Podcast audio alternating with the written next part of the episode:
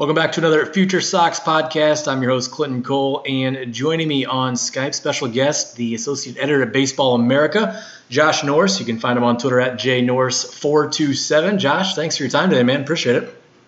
No problem at all. How are you, uh, how are you today, Clinton? I'm doing all right. Um, it is, I guess, summer's winding down, and uh, it's almost football season, but we still got still got about a what, a little less than a month of the regular season left of the minor leagues, and uh, Sox fans have been it's been an up and down last year and a half, I guess you could say, with all the injuries and this and that. And I know you guys just posted a new top 100 today, and and uh, got some more um, some more rankings that came out recently. So I think what I want to start with is um, the biggest the biggest name on White Sox fans' minds, and, and that's Luis Robert. I mean, you guys have him ranked uh, where you have him ranked. And for, for White Sox fans, he's he's like the I don't know if I want to say savior, but he's he's he's almost reached that level, I guess, with, with Sox fans. So everyone's seen him play for the most part, but not everyone has seen him as in depth as you guys have. So what?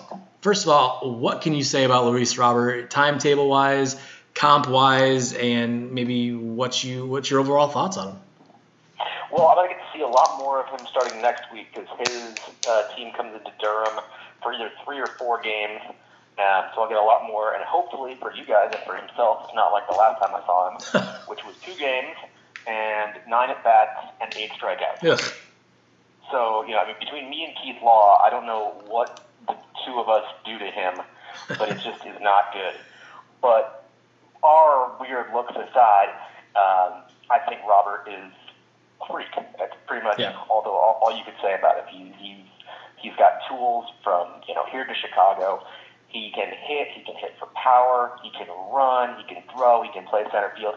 He's everything the White Sox said he was going to be, or they believed he was going to be when they signed him. It took him a little bit to kick the rust off, but he's there right now, and it's just a matter right now of putting the final touches on him before he's he's ready. I don't think you'll see him this year, and I don't think you should see him this year. I mean, as long as the system is in place where you have to start the clock, uh, I don't think he needs to be in the big leagues. Um, I'd like to see him, frankly, in the fall league a little bit for uh, just the, the, the final coat of polish. But you know, he's as close as you're going to get to you know uh, a guy who can make a really, really big impact the minute he steps into Chicago do you really think that they would risk injury in the fall league, though? I mean, I don't. I mean, I, I don't know if they really they would or not, but. But you're saying you'd like to see more of him, is what? You, yeah. Yeah, I'd like to get keep getting those reps out there. Right. Keep getting those reps against you know quality pitching, quality prospects.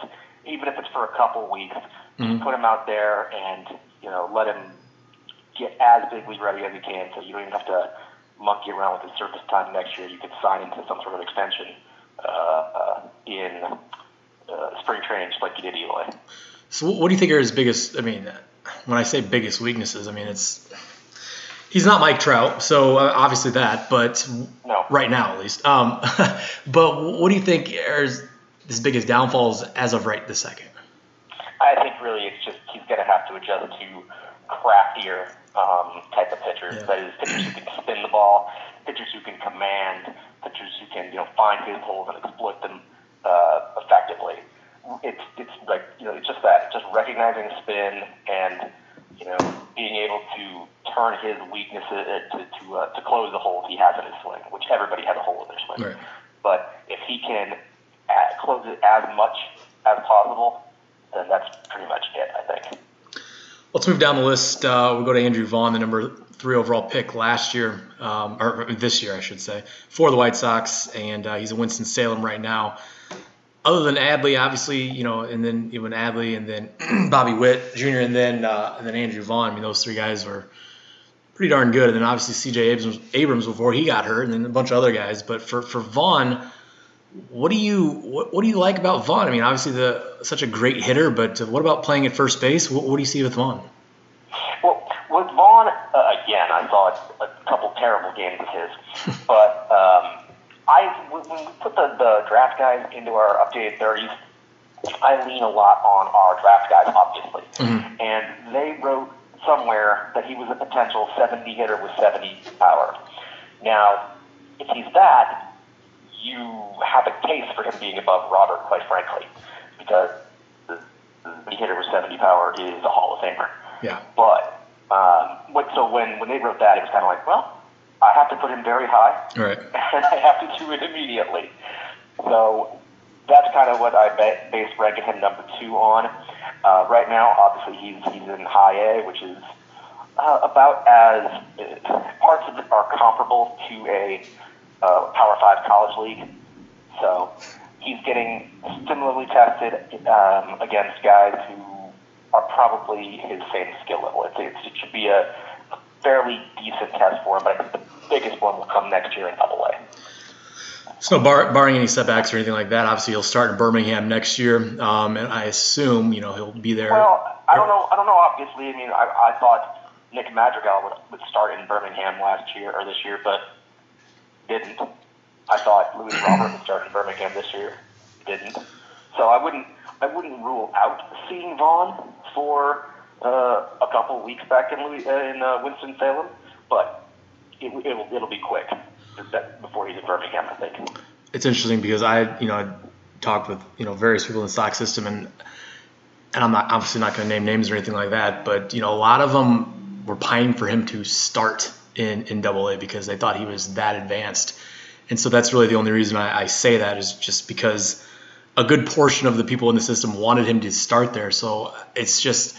I don't know. I I guess given the timetable and stuff, and obviously you're not rushing people here and there and things like that, but it just seems like given the timetable, I don't know. It would seem like, you know, and obviously we'll see how he does to, to finish things out. But I think if he starts in, in Winston Salem, I think it, for for the common fan, I think you know people would be like, oh, you know, what's wrong with him? Why, you know what I mean? Something like that. Right. No, and I think that was could have been the reaction with Madrigal this year. Yeah. I, I was I was stunned when I was at uh, White Sox spring training and he went down to the Winston group. And it's like, well, wait a minute, guys usually don't do that. They they usually don't move back up. So I kind of was like, okay, he's almost certainly coming back to Winston, and that shocked me. But this is what I'm saying. I, I wouldn't be. I would say like 80-20 he's in Birmingham next year, but I would certainly not rule out a return to Winston, depending on how he does, like you said, the rest of the year. The uh, the three and four uh, prospects on the list, Cease and Kopech. I mean, we've already seen him in Chicago, so I don't really want to spend a lot of time with that. I, I do want to ask you this though. For, for everyone out there, um, why why are those rules, or why do you guys still include them in these lists? When they've, I know Uh, there's the service or the, the time that they've been in the major leagues, but it seems like with prospects, I think of more Vaughn and Robert and Madrigal than I do of Cease and Kopech. Well, Cease didn't graduate from prospecthood uh, by the, when this list came out, and Okay. still hasn't. And neither had Kopech. We don't count service time, So you, so he ha- he has to get to 50 innings or 50.1 innings. Uh, both of them to get to 50.1 innings before they graduate. I guess count as prospects. I guess for me, it's just like with guys, guys like that, they're in Chicago, they're staying in Chicago, and it's like they're not going back down. I get that's that's really just a it's just a technicality, I guess. But I, I just think of those in terms of prospects, and it's just like, man, I hope they don't have to go back down there or something like that. Well, I mean, I didn't I didn't anticipate ranking Kopech this year. Oh, yeah. Uh, uh, Unfortunately, Well, depending, I don't, I don't know if he would have gotten to 50 by the time he gotten by the time he got called up. But uh, if he had, it would have been an easy. You know, he's gone. But Right. you know, TJ obviously puts him out, and uh, you know, there's it's not a certainty that he comes back looking like he did uh, toward the end of last season. So who knows? There's still there that it adds that much more risk to his future. But yeah, no, it, our our rules are pretty simple. Uh, Yeah. You have to graduate, Got it. all right. Well, so then the, for the fans out there that don't don't understand that, that's a good little good little recap for them as to why guys like that are, are still on prospect lists. Not not just the Sox. You know, you see it all over like you go Yordan Alvarez. I mean, guys like that that are you know that have made recent debuts but are still on lists like that. Number five, uh, Nick Madrigal. Um, he's he's hit every level. He's hit at every level. He's he hasn't struck out. I mean, just and he's he's great with the glove. So what do you what do you think about his his timetable? I guess and his skill set. Boy, he a divisive one. Yeah. He is really, really, really divisive. Um, the guys who like him see an offensive minded second baseman without a whole lot of power, but Right. as I've written before, I've, read- he was he and Luis Urias were the crux of an article I just wrote about how the heck do you project power with this new baseball? Because if you had kept it the previous baseball, you know, you would if it weren't juiced to high heck, you would say this guy's not going to have a whole lot of power, so he's going to be a singles and doubles hitting second baseman, um, and that's a pretty good player. But if you add a lot more power, or not a lot more, but just enough that it's double digit home runs, uh, which, by the way, is I think he hit eight in his collegiate career. Um, so double digits in the big leagues would be quite the departure from his uh, previous profile. So this that would be a really interesting player. Um, otherwise, I, I think he's um, he's a really interesting player, but he gets more interesting if you add that power. So that made a whole lot of sense.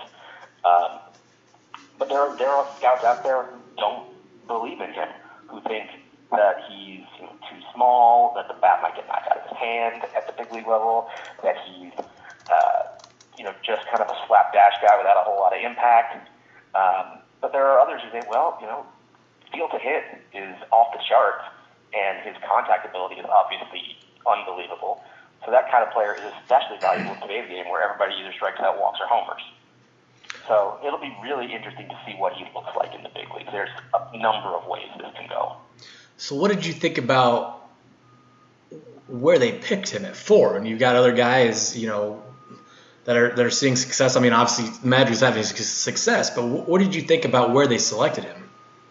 I mean, I think we kind of assumed that was where he was going. I'm trying to remember how that So India went five. Uh, going to be a top five pick. yeah. So, So uh, was- we weren't super surprised that Okay. it was them. I think we knew our draft guys knew they were on him pretty hot and heavy, so it wasn't a whole lot of surprise. I'm one of the few guys at BA who really doesn't delve deep into the draft Okay. myself because it's usually, you know, two months into the minor league season. We're working on pro. I'm working on pro prospects, um, so I don't really get into the draft a whole lot myself.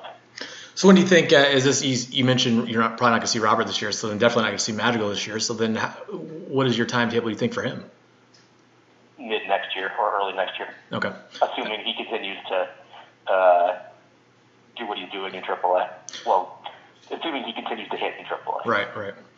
Okay, the uh, the next two guys, a pair of high school arms that are just now uh, seeing action now down uh, in Arizona, and that's Tom, Thompson and Dalquist. So, what I, I guess for guys that for high school arms like that, I mean, for for White Sox fans, we haven't seen a lot of in, in the recent years higher high school picks like this. What do you how, how do you guys rank them? I guess without seeing them against other competition. I mean, I know they play in tournaments and things like that against against good players, but for the most part, I mean, they're playing these high school kids, obviously. So how do you how do you project them? How do you rank them and throw them in these rankings?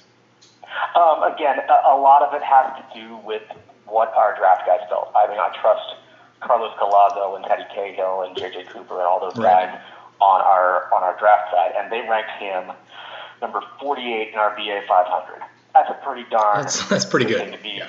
pretty pretty good to be ranked, you know, 48th in the country. And Dalquist, and when I say him, that was Matthew Thompson. Right. Dalquist was 67. So I took what those guys wrote about them and said, you know, these guys look like steals at second and third round picks.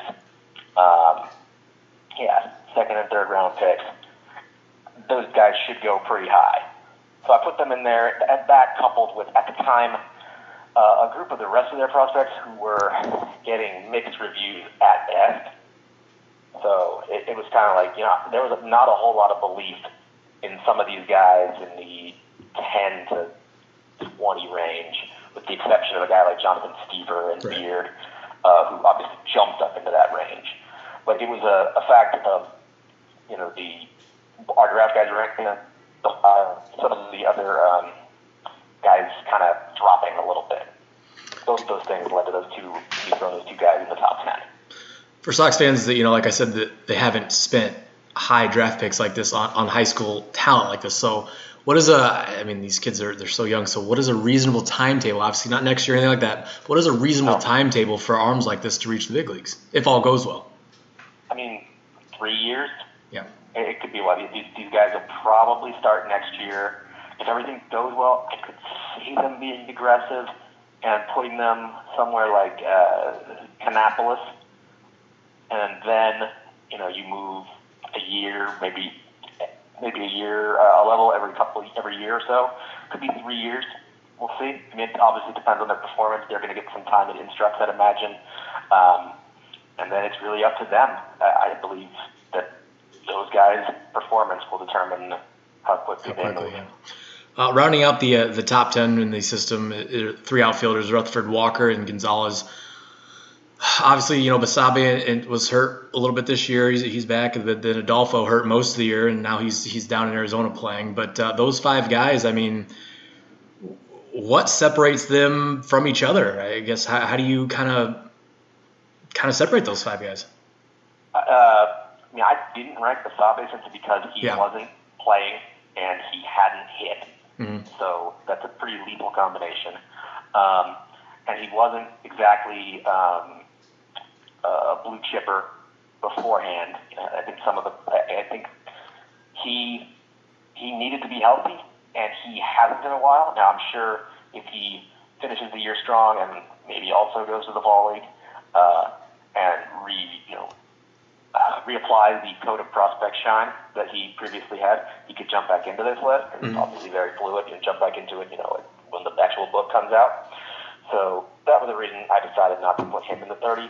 Uh, Rutherford is, I believe, one of the young, he's one of the younger guys, and he's in Double A, and there's still hope uh, that if he makes a few tweaks with his approach, he could unlock his potential as a guy who's you know, a, a decent corner outfielder in the big leagues. And it's another thing that I have to keep weighing with all these guys is once they get to AAA, they are going to The get numbers, that yeah. crazy baseball, and the power is going to come. And for Rutherford, I think as you and I both know, the key has always been power. If he's not going to play center field, he's going to play a corner. You have to have the power to profile Yep. a corner, and it just wasn't happening with him. You know, he was you could see it sometimes in, in spring training or every now and again, but there wasn't consistent juice to, to say he was going to be one of those guys that you really want to profile in a corner. But if they're going to, if, if MLB is going to kind of do for him, then you know, his profile changes. If he's got as nice a swing as you want to see from the left side, but he, and now if he starts hitting left-handers and using the whole field, then you've got a whole different animal.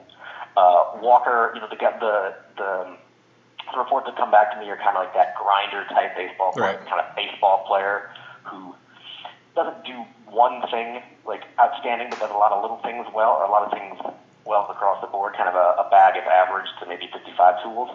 That you, it, it's it's a good player, but it's not um, a superstar by any means. Um, but Gonzalez, uh, and he he didn't get a whole lot of great reports either. There were, like I said in the in the the article, the top 30, you know, there were concerns about, again, power, Right. uh, whether he's going to play center field, his approach at the plate, um, that have all jumped up in double A. So that whole group was was difficult to, to parse, but they all have they all, they all have ceiling left and they all have significant warts.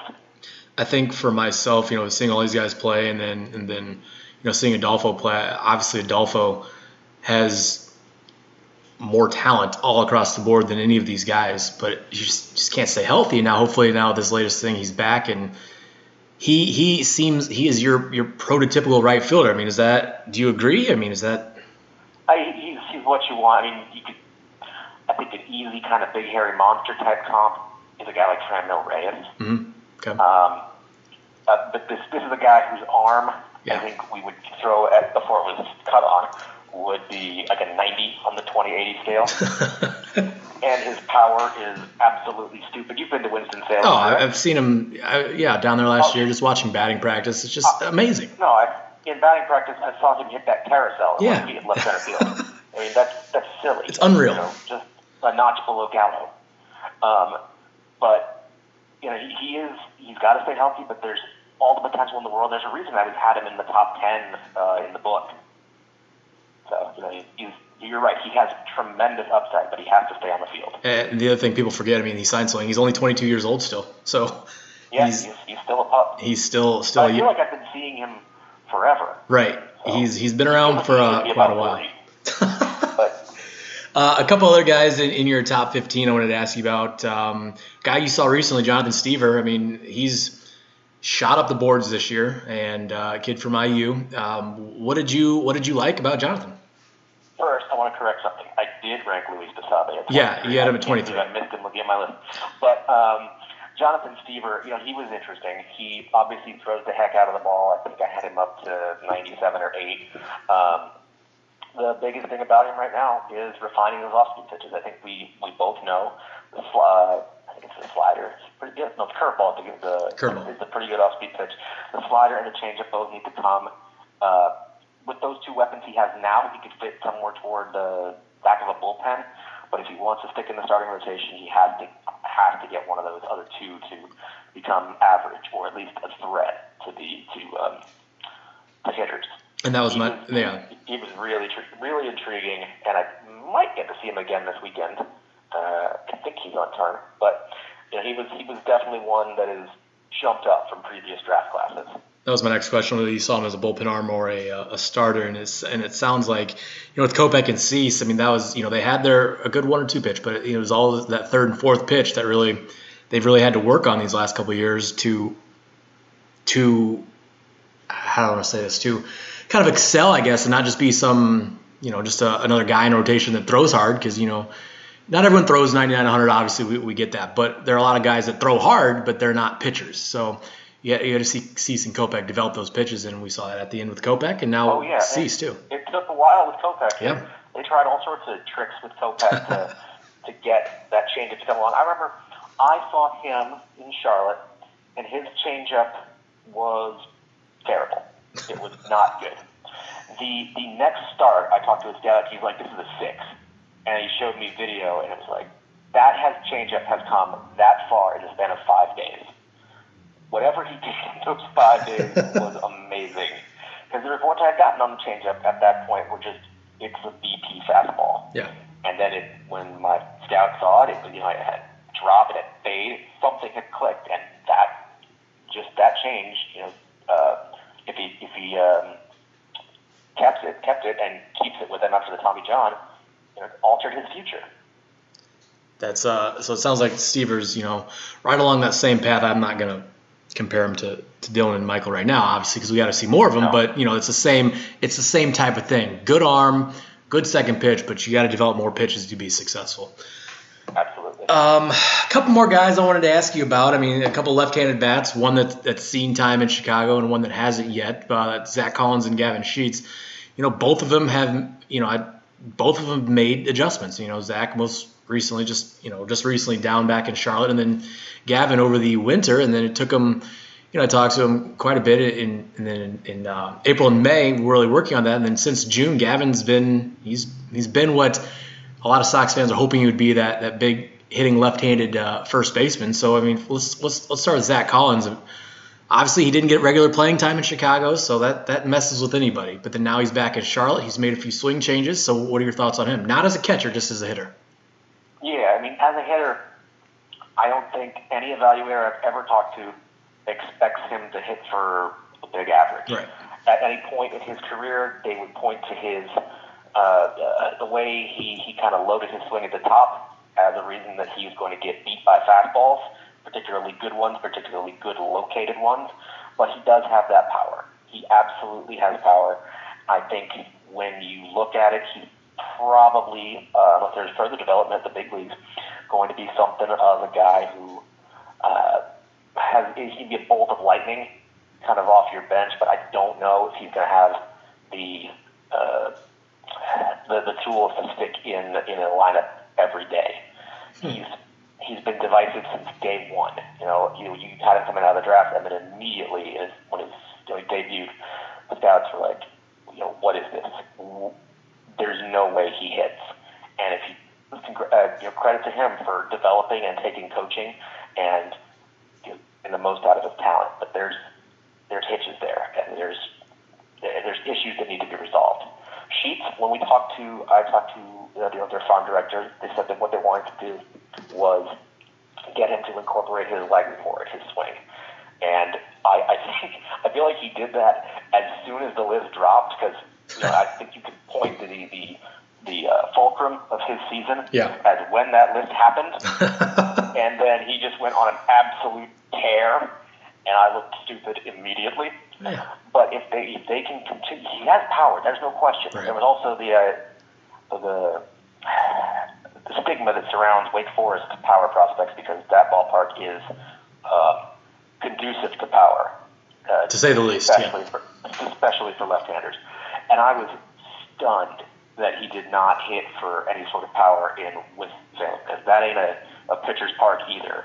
Right. And it's you know close to where he played in college. It's you know ten minutes away from where he played in college, and it's pretty inviting for left-handed power. So I think he hit two home runs at Winston Salem, and they were on back-to-back days. Uh, Yeah, it was. whatever the second year. Yeah. So that that really was kind of eye opening. And if he's not going to be a guy that hits for power, then he's not going to be anything. Because if you don't hit for power at first base, Yep. well, that's it. Uh, but whatever whatever coaching Charles Poe has done with him in Birmingham, it it revived his career. And when I talked with, with Gavin, we did a, an interview. I think it was last December, and I, I told him I and I said I was, I was very blunt with him and upfront with him. I said, "Listen, you know, you know, I know, everyone knows as a first baseman in Major League Baseball, you got to hit for power, and you didn't do that last year." And he told me that you know it's something that they were working on. Um, because you know, like like like Adolfo, I see I saw it in BP every single day. I mean, he can he can hit, and it was just something that he told me that they were working on more of him hitting gap to gap and not worrying about that at that time. And it was just like, okay, well, now you realize that you have to do it. And they made, like you said, they incorporated his legs more, and we've seen seen what he's done. He's approaching 20 home runs, and you know RBIs isn't a power number, but he is he's driving in runs and everything like that. So he's doing what a a good hitting first baseman should do. Now, this leads me to my next question. We, we talked about so you, you mentioned Zach Collins, which being a catcher is that is that out? Is, are we done with that situation or what? I mean, it's, it's well, it, it's slim. Let me say this though: if we get a TrackMan strike zone, we are going to change the way we evaluate catchers. You don't have to frame. It's You true. don't have to really receive particularly well, and that's that that helps guys like him. Now you have to keep the ball in front of you, obviously, and you have to be able to throw. He's got an arm, Right. um, so that, that's a big wild card with any catcher in the minor leagues right now. If you are a guy who's a strike stealer, that's going to go away when you get a TrackMan strike zone. If you're a guy who, who but you, you still have to be a guy who can block and throw. So I would say, with the way it is right now, I'd say there's very little chance he's a he's a starting catcher in the big leagues, especially if James McCann's resurgence is real. Um, and you, you've got other guys who can do it too. But So he, he'll, he'll, yeah. he'll have offensive value. so we've got you've got Andrew Vaughn, you've got Gavin Sheets, and then if you want Collins to play, he's he's playing at first base. So what's what's going on? What's happening here? Uh, you're going to take the best one of those three, and you're going to trade the other two. Yeah. So so do you think? I mean, do you think that's Vaughn then? Obviously, or because Vaughn, can Vaughn I mean, do anything else? Based on the way or- based the way I, uh, on the way I rank them, I would Yeah, say it's yeah. probably going to be Vaughn. But uh, you, if, if, if Gavin Sheets is going to continue to do what he does, and he's going to have trade value, and let's see, second half this year, 302, 381, 509, Mhm. that's pretty good. Yeah. Um, if, if he has value and you don't believe he's part of your long-term future, uh, you can go ahead and deal him. If you don't believe Collins is probably long have the, the long-term uh, future with the White Sox, you can go ahead and deal him too. But keep him around long enough to know what you have. Like one of the biggest parts of player development and building a successful big league club is successful internal evaluation. Every big league team that has success does it well. You'll notice the teams that don't often get beaten trades evaluate themselves really well Right. and know how to deal the right guys at the right time. So, uh, if they if they're confident internally with which one of these guys is going to be their future, I would develop the rest of the other two and try to get them to the point where they have as much trade value as possible. We could, you know, we could run down this entire list, but we're not going to. You know, there's a lot of guys on here that I haven't actually seen play. Um, you know, I spent last year in North Carolina, so I saw everyone that was in North Carolina last year. But guys like Comas and, Bryce Bush and uh, Sosa, Weaver, I mean, guys like that, and the guys that just drafted Gladney, Beard. Out of all these guys in your bottom 15, I guess you could say, who are some guys that stand out that you're you're you're thinking, you know, maybe at the preseason top 30 or midseason could be ranked in that top 15, 10, 10 ranking? Mm. Is there is there anyone? I guess. Well, the thing is, like, I don't expect any of these guys, except maybe Cease, to move out of Oh, the top okay. ten because I don't think any of these other guys are going to graduate. Right. and I hope none of them have such serious injuries that they're drop. Um, so I don't see a whole lot of uh, movement in the top ten. Maybe, maybe we throw. Let, let's say we take Madrigal, Cease, and Robert House. That leaves you three spots. So are there three guys maybe that you could throw in there? I could say probably well, he's not in the 15, but Adolfo, uh, I think Stiever could move up.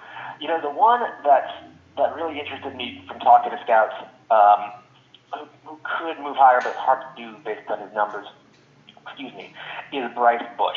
Okay. you know, he doesn't didn't produce or hasn't produced the the biggest numbers in the history of man, but every scout I've talked to was really intrigued by the tools.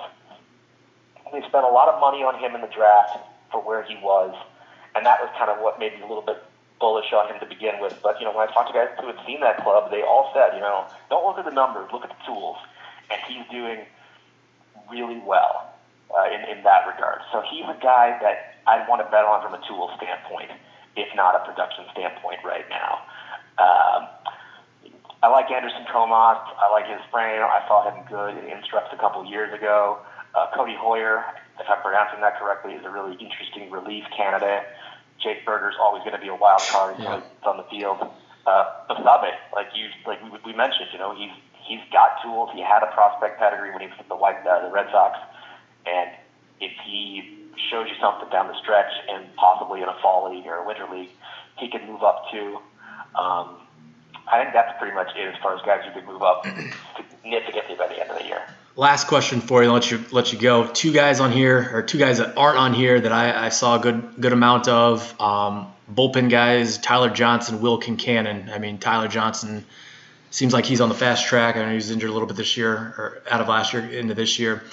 But those two guys, I mean, what what are your thoughts on them? I think those are two guys that that I think uh, have a you know significant chance. Especially, I mean, I think both of them can can see time in Chicago. I, I don't know about her, you know Johnson maybe as early as next year. Tyler Johnson did not get a whole lot of good reviews last year. I got Interesting. Found anybody who's saw, seen him much this year, uh, but he, there were concerns about his delivery and the quality of his off-speed pitches and whether those would play in the big leagues, despite the numbers. So that's that's uh, Okay. part of the reason I didn't rank him. Uh, Tyler Johnson and Kincanon.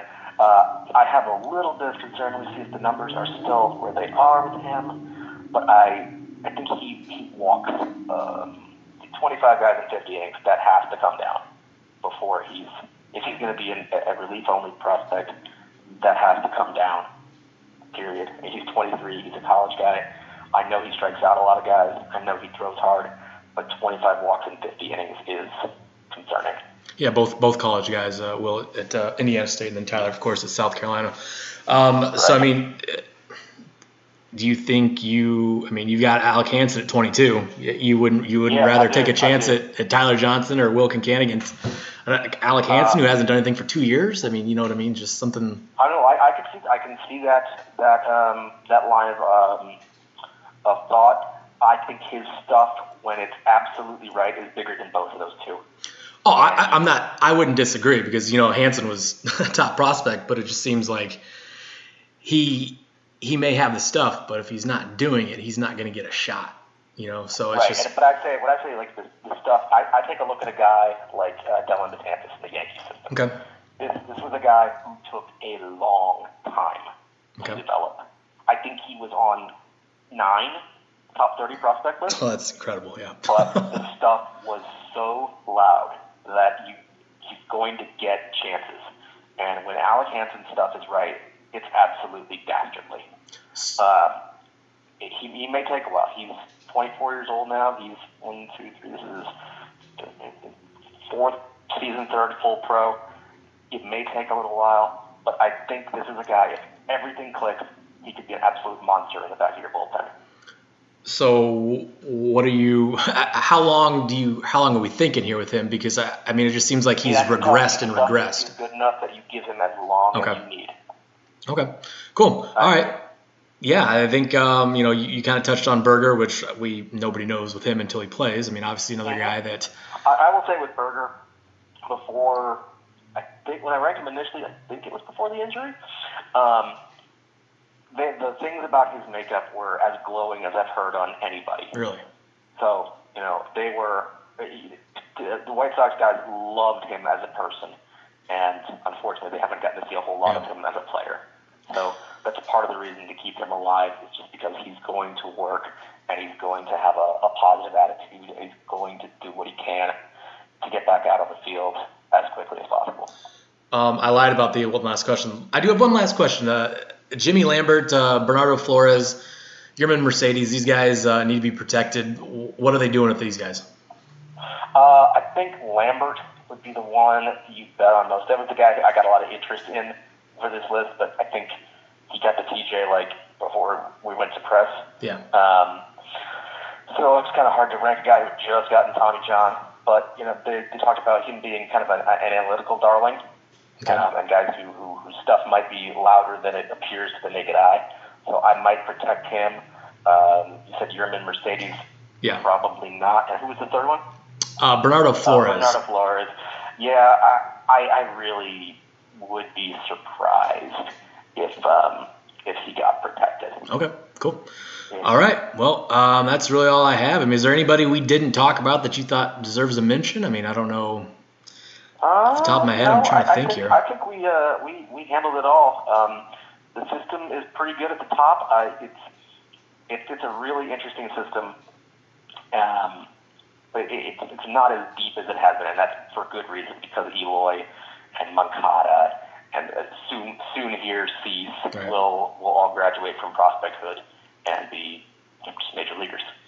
Uh, not a White Sox question. I, I got to keep saying, quit saying last question. But have you seen uh, have you seen Wander Franco play in person?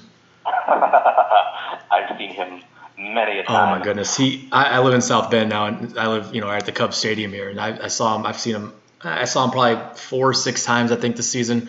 I.